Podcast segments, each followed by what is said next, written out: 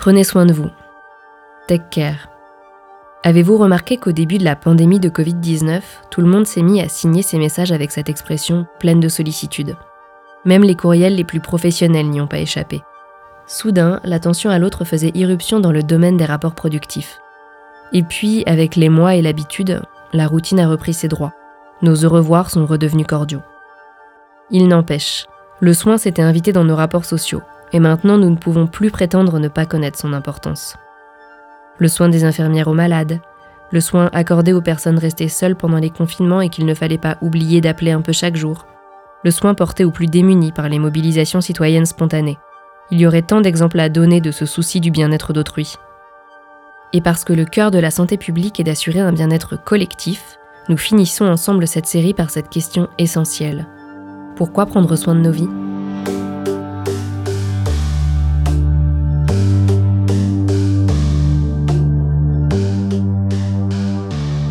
Autrement dit, saison un, comprendre la santé publique. Des fois, on peut être un peu éloigné du, du récit du patient et de la patiente. Parce que moi, évidemment, quand ils arrivent, ben moi, je veux savoir s'ils dorment, s'ils mangent, c'est comment est leur humeur, est-ce qu'ils ont déjà fait un épisode de manie, est-ce qu'ils ont déjà entendu des voix, est-ce qu'ils ont des études suicides, mais à la limite, eux, c'est pas ça leur question fondamentale. Épisode cinq. Prendre soin de nos vies. C'est une autre question.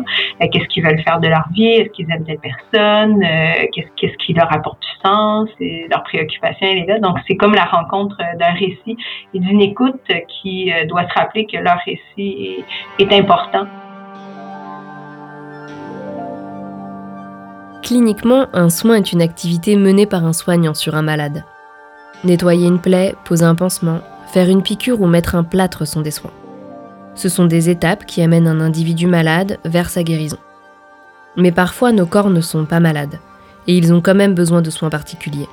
C'est le cas des nouveau-nés, des personnes âgées ou dans une certaine mesure des femmes enceintes. On prend alors soin d'une vulnérabilité qui dépasse le cadre de la bonne santé. Cette vulnérabilité, nous en faisons tous et toutes l'expérience à un moment donné de notre existence. Elle est parfois invisible, comme lorsque c'est notre santé mentale qui flanche. C'est une des conséquences préoccupantes du covid dix-neuf. Isolement, anxiété face à la maladie et à la précarité financière, deuil, soignants et travailleurs en première ligne. Nombreuses sont les raisons de ne pas aller bien. Preuve que les inquiétudes sont mondiales, le quatorze mai deux mille vingt, les Nations Unies ont publié une note appelant les États à investir massivement dans la santé mentale et à la considérer comme un élément central de la réponse à la crise du covid dix-neuf. Dans cet épisode, une psychologue, une écrivaine psychiatre et une philosophe pensent avec nous le soin, son importance dans nos vies individuelles et collectives.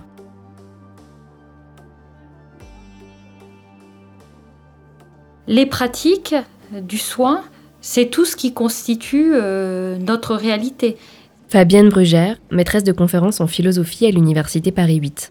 C'est à la fois euh, l'infirmière euh, qui prodigue des soins à l'hôpital, c'est, euh, c'est aussi euh, l'auxiliaire euh, de vie euh, familiale, euh, c'est aussi euh, l'infirmier euh, psychiatrique, euh, bref, c'est tout un ensemble, comme également les, les parents euh, qui prodiguent des soins aux enfants, ou les, les soins que l'on peut aussi prodiguer aux personnes âgées. Tout ce qui constitue, pourrait-on dire, notre vie ordinaire. Notre vie ordinaire et tout ce qui fait que nous sommes amenés à développer nos vies ou tout simplement à nous maintenir en vie. Dans les pratiques de soins, il y a malgré tout euh, deux niveaux à distinguer. Il faut distinguer le, le niveau euh, curatif, ce qui relève euh, de soins qui vont permettre la guérison, le médecin qui, qui prodigue un traitement de telle sorte que le patient soit guéri. Et puis, euh, il y a aussi des pratiques de soins qui sont des pratiques euh, davantage relationnelles, qui peuvent passer aussi euh, par toute la question des tâches corporelles, par exemple des toilettes intimes des malades à l'hôpital. Cette dimension euh, relationnelle du soin, elle concerne vraiment toutes les tâches quotidiennes du soin. Elle s'est par ailleurs euh, beaucoup développée avec les maladies chroniques, puisque les maladies chroniques, ce sont euh, des maladies euh, qui précisément n'aboutissent pas forcément à une guérison et qui supposent des soins quotidiens. Toute maladie demande des soins, mais toutes ne sont pas considérées avec autant d'attention. Fréquents, parfois sévères et encore trop souvent stigmatisés, les problèmes de santé mentale sont un enjeu majeur de santé publique. Selon l'O M S, la dépression touche deux cent soixante-quatre millions de personnes de tout âge et elle est la première cause d'incapacité dans le monde. Lorsqu'elle perdure, elle peut être considérée comme une maladie grave. Et il existe une interdépendance entre la santé physique et la santé mentale. Plus d'un an après son début, les conséquences de la crise du covid dix-neuf en la matière sont préoccupantes. Santé publique France estime que la prévalence des états dépressifs a été multipliée par deux entre septembre et novembre deux mille vingt. Aux États-Unis, en juin deux mille vingt, une étude du Center for Disease and Prevention, la principale agence fédérale en termes de santé publique, rapportait qu'un jeune adulte américain sur quatre avait envisagé de mettre fin à ses jours au cours du dernier mois. L'O M S estime que dans le monde entier, chaque année, près de huit cent mille personnes meurent en se suicidant, et le suicide est la deuxième cause de mortalité chez les quinze vingt-neuf ans. Et bien qu'il existe des traitements connus et efficaces pour combattre les troubles mentaux, les obstacles matériels et psychologiques sont encore trop nombreux. Heureusement, des dispositifs pensés pour faciliter l'accès à ces soins existent. Anne-Laure Salasca, psychologue clinicienne, travaille dans un hôpital de la grande banlieue parisienne où elle soigne plus particulièrement des personnes en situation de grande précarité et d'exclusion. Donc je suis psychologue clinicienne. Déjà, bon, le terme clinicienne, pour faire un petit peu un retour en arrière, donc ça vient de clinique, tout simplement, et c'est ce qu'on appelait avant les, donc la, la médecine clinique, c'est euh, la médecine euh, à côté du lit des patients. Donc euh, être psychologue clinicienne, c'est euh, travailler avec des personnes qu'on rencontre euh, à partir de, des signes cliniques, de, de leurs récits, de leurs de leurs paroles, de leur histoire. La différence avec la psychiatrie, c'est que euh, donc nous, on ne prescrit pas de médicaments, euh, on n'est pas des médecins, on travaille avec le sujet, avec sa parole et son histoire, sans faire intervenir euh, la médecine.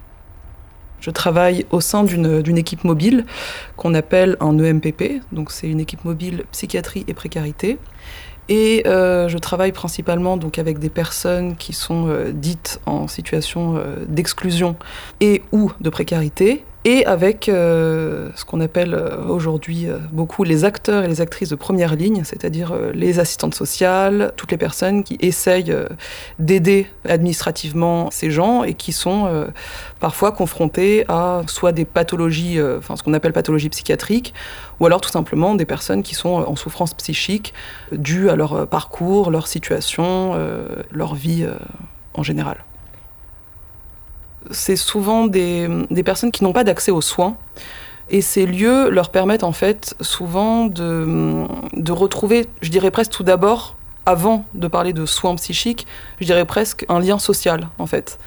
Et euh, nous dans notre travail c'est euh, d'abord ça, en premier lieu qu'on essaye de, de recréer, de retisser, c'est du lien social. Et du lien social, quand je dis lien social, c'est euh, tout simplement leur permettre de rencontrer une autre personne avec qui parler autrement que aussi d'un point de vue, euh, je dirais, euh, administratif. C'est, ça devient pas seulement des euh, demandeurs d'asile ou euh, des demandeurs de logement ou, des, euh, ou autres. C'est, là, c'est dans, dans les espaces qu'on, qu'on essaye de créer, on leur permet aussi d'être euh, tout simplement sujet, en fait, tout simplement euh, un individu euh, dans, dans ce monde et dans cette société, euh, quelle que soit leur situation euh, administrative, leur situation sociale euh, ou autre. Donc voilà, donc nous on fait un peu ce relais entre, euh, entre les structures, euh, les travailleuses et travailleurs du champ social, les personnes et ensuite euh, les structures de, de droit commun ou, euh, ou les structures de, de soins euh, psychiques. Le soin psychique est spécifique. Il nécessite un traitement particulier, tout comme on ne soigne pas de la même manière un cancer ou un bras cassé. Mais qu'est-ce qui fait la différence fondamentale entre un soin physique et un soin psychique ? Dans les deux cas, il y, y a une blessure, il y a, y a une, y a une plaie, il y, y a une douleur, il euh, y a une souffrance. Dans le cas du, du, soin, euh, du soin physique, euh, l'action se fait par euh, la guérison par, par le corps. Dans le cas du soin psychique, ça se fait par la parole, par l'élaboration. Ça met du temps, je dirais que ça peut être plus long parce que c'est plus invisible. On ne peut pas voir la, la souffrance directement, on ne peut pas la localiser. Ça demande un peu de se, d'avancer dans un, dans, dans un labyrinthe parfois peu éclairé.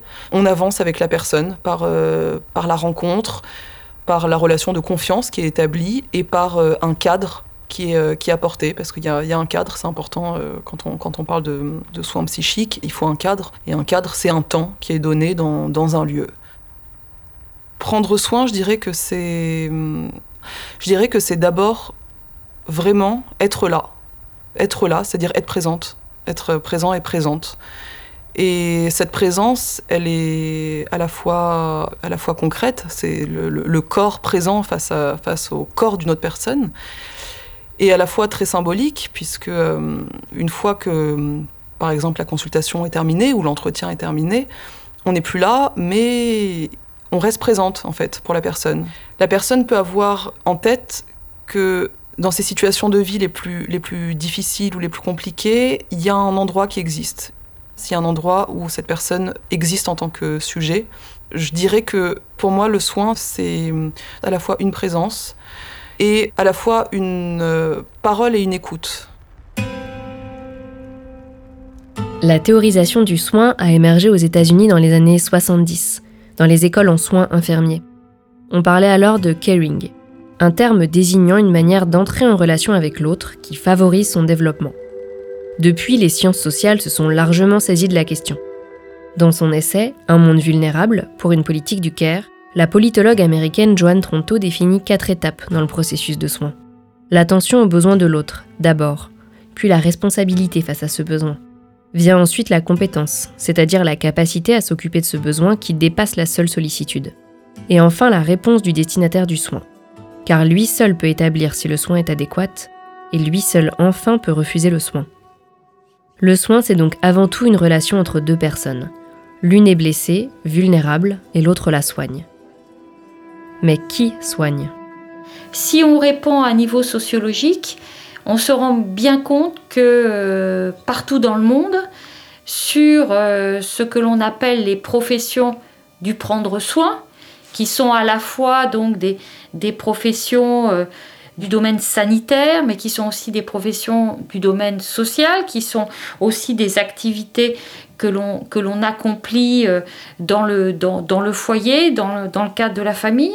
Ce ne sont pas seulement des professions, il y a aussi tout un certain nombre d'activités accomplies qui ne sont pas rémunérées et pas considérées comme un, comme un travail. En tout cas, si, si on prend euh, ce, ce prendre soin, et là c'est un peu vertigineux, je dirais, dans le monde, on se rend compte qu'il est largement accompli par des femmes, euh, quels que soient euh, les pays concernés. Si on passe ensuite de, de la sociologie à ce qui fait, euh, pourrait-on dire, l'imaginaire social de ces pratiques, on peut toujours rappeler euh, qu'à travers euh, l'histoire de, de l'humanité, dans un certain nombre de cultures, on a toujours considéré que c'était en plus euh, l'affaire des femmes que de s'occuper des autres, parce que les femmes auraient une nature plus compassionnelle, plus ouverte aux autres, et cetera. Alors bien sûr, euh, c'est des choses qu'on peut totalement démonter, c'est des choses qu'on peut totalement démonter parce que ce sont avant tout des mécanismes culturels, sociaux, qui ont constitué une histoire des femmes. Mais cette histoire des femmes, elle habite bien évidemment les femmes.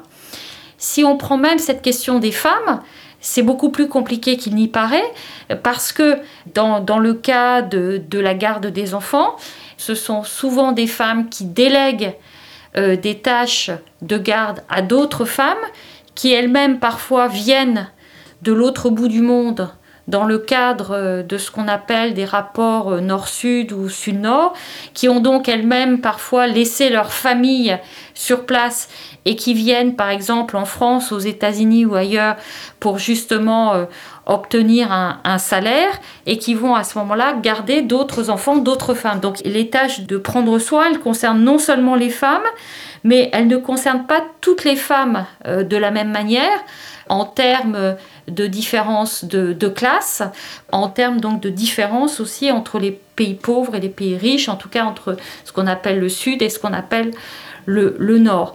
Le soin, les soins, impliquent donc une organisation sociale qui dépasse le cadre d'une relation entre deux personnes. Mais alors que les rapports de domination Nord-Sud sous-entendent des relations inégalitaires, l'implication du collectif peut être la garantie d'une bonne pratique de soins. Le prendre soin ne peut pas se limiter à des relations interpersonnelles. C'est-à-dire, le prendre soin, c'est pas seulement l'activité que j'engage avec quelqu'un d'autre. Euh, il faut bien évidemment, pour qu'un prendre soin puisse tenir, qu'il y ait derrière des, des institutions qui, euh, qui soutiennent ce prendre soin, qui le rendent possible. Mais on pourrait, euh, on pourrait penser à une situation euh, importante en France il y a quelques années, lorsque les, les personnels euh, travaillant en, dans les maisons de retraite, dans tous euh, ces, ces établissements qui prennent en charge justement la dépendance des personnes très âgées, avaient amorcé une grève en disant qu'ils ne pouvaient plus euh, travailler euh, correctement, et qu'en fait, ils avaient inventé, ils avaient inventé un, un concept, on fait de la maltraitance institutionnelle. C'est-à-dire, c'est dire, eh bien, face à ce que l'on est obligé euh, de pratiquer aujourd'hui en termes de soins à l'égard des personnes âgées, nous n'arrivons plus à faire bien. Nous n'arrivons plus à, à procéder à de, à de bonnes pratiques. Nous n'avons plus les, les relations que nous devrions avoir avec les personnes concernées pour pouvoir les, les, les soigner euh, correctement. Il n'y a pas de réel prendre soin sans, sans un État euh, qui a organisé l'exigence de se prendre soin dans l'exigence d'une santé publique. Il faut une organisation des relations qui permette aussi d'éviter les abus de pouvoir tels qu'ils peuvent exister parfois dans les relations de prendre soin, qui peuvent permettre justement que les relations de prendre soin soient de bonnes relations, qui puissent permettre que précisément il n'y ait pas de maltraitance institutionnelle. Donc bien évidemment, il faut un plan de santé publique. Un plan de santé publique est nécessaire car il facilite la vie et le travail des soignants. Mais avant cela, soigner, c'est un mouvement individuel. Tous les médecins vous le diront, on ne devient pas soignant par hasard.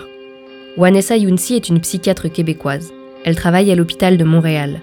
Elle est aussi écrivaine, et dans un de ses livres, Soigner, Aimer, elle explore la variation entre ces deux termes qui l'habitent. Je crois aussi qu'on ne peut pas soigner si on n'est pas soi-même dans une dynamique ou une approche de soin envers soi. Euh, c'est-à-dire que ce qui me distingue du patient euh, est très peu de choses. En fait, je pourrais me retrouver à chaque instant sur cette chaise-là. Je suis moi aussi une malade en devenir. Et euh, c'est très important pour moi, comme soignante, de toujours garder ce contact-là à ma propre vulnérabilité, à ma propre, euh, disons, maladie en devenir, euh, à mon propre être malade, pour ensuite être en mesure d'accueillir la souffrance de l'autre euh, dans une posture euh, plus humble euh, et peut-être plus euh, empathique, même si c'est très difficile, évidemment. Euh, je crois que la littérature, la poésie particulièrement, m'aide personnellement à garder cette zone de contact avec euh, ma vulnérabilité, avec ce qu'une poète québécoise, euh, Nicole Brossard, euh, écrit euh, « Les nuits en nous ». Il y a des nuits en nous, il faut s'en occuper. Euh, donc, je crois que comme soignant, soignante, il faut s'occuper d'abord de nos nuits en nous pour ensuite pouvoir écouter les nuits des autres. Réparer les îles, un poème de Ouanessa Younsi dans le recueil Soigner, Aimer, paru aux éditions Mémoire d'Encrier. Terre sciée en deux. Cette île est la réserve autochtone Ouachat, séparée par un mur de la honte à la hauteur de celui d'Israël. Tu sais, docteur, il y a nous, il y a eux. En cette guerre de pronoms, je m'obstine à dire « je », à me sentir du côté des humiliés par humilité et chair de métis. Il ne veut pas de médecin blanc, alors j'avance. Il me demande s'il peut fumer, ça dépend si tu veux te tuer. Il répond « non, il a raison, la vie est belle comme les caribous. » Peux-tu m'apprendre à parler comme dis-tu bonjour, au revoir, comment dis-tu médecin? Il me dévisage ébahi, je n'ai pas l'accent. On recommence à soigner les plaies de quatre siècles, tandis que pétarade les solutés, je pars en voyage avec plus seul que moi et on échange des crevasses. Je reviens de beaucoup. La vie reste le dernier geste. On se reconnaît le droit d'échouer. Comme les baies, on devient impuissant. On n'arrête pas les eaux de couler. On l'accepte. On recommence le trajet, cette île, le logement, l'hôpital, et cetera. On réécrit le même poème, le même récit traverse hiver, glace, giboulée, congère. On ne sauve ni sa mère, ni son père, ni son frère, ni tel patient, ni les glaciers. Ce n'est pas la première fois que quelqu'un meurt ici. On ne s'habitue pas au suicide. À vingt-neuf ans, on a tout vu, on a regardé la folie dans les yeux, on a mémorisé des miroirs, on a mangé les arêtes obligatoires. On n'a pas régurgité. La question ralentit. On repose en chemin. viendra cette clémence. Marcher dans ses pas sans les détruire. On mange des groseilles. On boit du thé du Labrador. Un goéland nous apprend tout. Les épinettes réparent nos racines. Quelque part, un être vulnérable, c'est un être blessé, euh, c'est un être attaqué, c'est un être atteint, c'est un être qui est dans le besoin. Euh, et donc, quand on parle de vulnérabilité par rapport euh, à, à ce que peut être une société, on n'est pas sur le versant du sujet de droit, on est sur le versant du sujet de besoin. Donc le, le sujet vulnérable, c'est par excellence un sujet qui, qui a besoin des autres, c'est un, c'est un sujet euh, d'une certaine manière, euh, on pourrait dire fragile, pas au sens psychologique du terme, pas au sens de celui que l'on doit plaindre, au sens où la vie est fragile, au sens où une situation sociale aussi peut être une situation fragile, au sens où une situation environnementale peut être une situation fragile. Et je crois que cette notion de vulnérabilité, elle, elle est particulièrement présente aujourd'hui. Je crois que depuis que cette, cette pandémie a frappé le monde, on voit bien en quoi nous sommes des sujets vulnérables. La crise du covid dix-neuf est un révélateur de nos nombreuses vulnérabilités. Bien souvent, elle n'en est pas la cause directe. Elle ne fait qu'exacerber ce qui était déjà là, peut-être moins visible. Ce qui crée la, la souffrance psychique, je dirais que c'est d'abord l'existence. N'importe quelle existence est marquée par, euh, par des souffrances, plus ou moins fortes, plus ou moins importantes. Et à cette souffrance première, qui est la souffrance de l'existence, ça rime d'autres, euh, d'autres souffrances qui sont euh, des souffrances de, de parcours. Euh, et ça, c'est ce qui concerne ensuite euh, les, les, des problèmes aussi de société. Donc, euh, par exemple, euh, un problème de logement. Une personne qui vit sans logement, euh, ça peut, ça peut véritablement rendre fou. J'ai presque envie de dire pourquoi arriver à, à l'hémorragie, au débordement, euh, alors que le travail qu'il y a à faire peut aussi être un travail de prévention. Euh, nous, d'ailleurs, dans notre travail, ce qu'on, ce qu'on essaye de, de faire aussi, c'est de la prévention. C'est-à-dire avant, que, avant qu'une personne euh, euh, décompense, comme on dit, ou, ou craque complètement, euh, c'est d'essayer aussi de, d'être là un petit peu avant, en fait. D'être là un, avant que, que, ça, que ça explose, avant qu'il y ait cette hémorragie. Il y a quelque chose qui est, euh, qui est quand même à, à, à noter et qui est un peu problématique, dans, enfin, à mon sens, dans ces, ces, ces dispositifs de, d'équipe mobile, psychiatrie et précarité, c'est le fait de pallier aux carences en fait, de, de l'État. C'est-à-dire qu'il faut toujours réinterroger notre travail dans le sens où pourquoi ces personnes se, se retrouvent en situation d'exclusion et de précarité. Et pourquoi, le, pourquoi on a besoin en fait, de ces équipes mobiles pour, euh, en quelque sorte, presque, je dirais parfois, calmer l'hémorragie. Alors que les problèmes sont d'abord, enfin d'abord ou aussi, des problèmes euh, sociaux, économico-politiques, qui font que ces personnes se retrouvent en, dans ces situations. Ce qui compte, je, je pense, c'est, euh, c'est vraiment la rencontre. Ce qui, me, ce qui me touche beaucoup et ce qui me passionne dans ce, dans ce travail, notamment en institution, travailler de manière euh, collective avec euh, différents acteurs et actrices de, euh, de, du, du champ social, c'est, euh, c'est vraiment merveilleux en fait, parce qu'on est au plus près de l'humain, on est vraiment au plus près de l'humain, euh, on travaille ensemble de manière pluridisciplinaire sur... Euh, Euh, la question du soin et la question de tout ce qui permet à une personne de, de vivre, en tout le côté matériel, qui relève aussi de la reconnaissance. Hein. On est, on est reconnu quand, euh, quand on a une maison, quand on a un travail, quand on a une reconnaissance sociale, quand on a des papiers, quand euh, voilà. Donc c'est, c'est tout ça euh, d'un côté. Et avec tout cela, la possibilité de, de faire récit et de se raconter, c'est aussi euh, permettre de, d'exister. Le soin, c'est ce qui touche à l'humain dans la relation. Et c'est en cela qu'il dépasse complètement le simple champ du médical.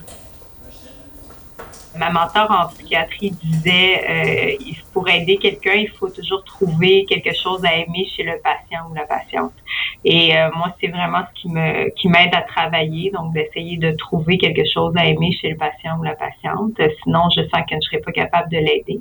Aussi, peut-être, ça m'amène à l'idée aussi que la question du soin dépasse la question professionnelle du métier de soignante ou de soignant, c'est-à-dire qu'on est tous et toutes des soignants et des soignantes. Je crois que les plus grands soignantes et soignantes sont des proches aidants, euh, d'ailleurs beaucoup plus que des, comme que moi, que les professionnels de la santé. Ce sont des gens qui sont très investis, qui sont peu reconnus actuellement par nos gouvernements dans leur métier, dans leur dans leur profession de foi, qui est la profession d'être proche aidante et proche aidant.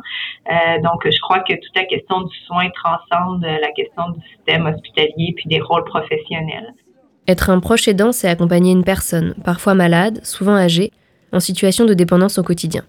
Ça consiste à pratiquer des soins, mais aussi aider à la vie de tous les jours, aux tâches administratives. Être là, simplement, comme le dit si bien Anne-Laure Salasca. En France, cela concerne une personne sur cinq. Mais être proche aidant peut être considéré comme un concept très occidental, car dans de nombreuses sociétés, il est habituel de garder les personnes âgées et vulnérables avec soi. Et c'est alors chaque famille qui occupe ce rôle. Partout dans le monde, des sociétés entières tiennent donc grâce à des relations de soins. L'humain est vulnérable, ça c'est, c'est conforme à l'histoire de la philosophie, nous sommes des sujets finis, et donc nous sommes des sujets bordés par la vie et la mort. Ce qui fait nos vies, c'est pas seulement un taux de croissance, mais c'est aussi, c'est aussi une qualité de vie, c'est aussi la, la, la possibilité précisément de, de, de pouvoir bien vivre. Tout n'est pas seulement affaire De, de, de coûts financiers, et qu'il y a précisément dans la marche du monde et dans la manière dont on gouverne, eh bien, des institutions que l'on doit considérer par un autre biais que celui de la rentabilité. Qu'il s'agisse précisément de l'hôpital, euh, qu'il s'agisse aussi euh, de l'éducation, mais qu'il s'agisse aussi euh, de la possibilité de sortir euh, des gens du gouffre, ou qu'il s'agisse précisément des possibilités euh, justement écologiques. Je crois que ça, c'est, c'est, c'est, c'est, c'est aussi une demande suite à cette pandémie. C'est une demande qui a surgi de l'intérieur même de la pandémie. Parce qu'à à partir du moment où on a fait ces confinements, à partir du moment euh, où on a montré, après des années d'austérité, euh, qu'on laissait euh, tout d'un coup euh, voilà, filer euh, des milliards de dépenses, et bien forcément les, les gens se disent c'est, c'est possible, on peut ne, ne, ne pas tout considérer eu égard euh, en fait au, à la société de marché, on peut faire autrement. Et je crois que l'avenir il est là, je crois, que les, je, je, je crois qu'il va falloir humaniser notre société et le prendre soin, ça, ça participe de cette humanisation. Mettre l'humain au cœur de nos relations sociales, au fondement même de nos fonctionnements sociaux. Cette préoccupation est apparue brûlante avec la crise sanitaire. Et c'est une des grandes questions de notre temps. Comment faire société ? Quel sens donner au bouleversement induit par la crise du covid dix-neuf ? Ici, pendant cinq épisodes, nous avons pris le temps de tirer les fils de ce qui compose la santé publique. Du virus aux Antilles polluées, en passant par l'accès aux soins des personnes migrantes, ou encore la nécessité de politiques qui reposent sur la coopération, un même souci se dégage, celui de l'interdépendance entre les humains et la planète qu'ils habitent. Faire de la santé publique, au début du vingt et unième siècle, c'est alors permettre aux vies, dans leur grande pluralité, de s'épanouir pleinement, avec dignité et sans compétition, à rebours d'une logique de privatisation des structures de santé qui privilégie l'individu au collectif. La santé publique, ce serait donc un soin porté aux vivants, dans son entier.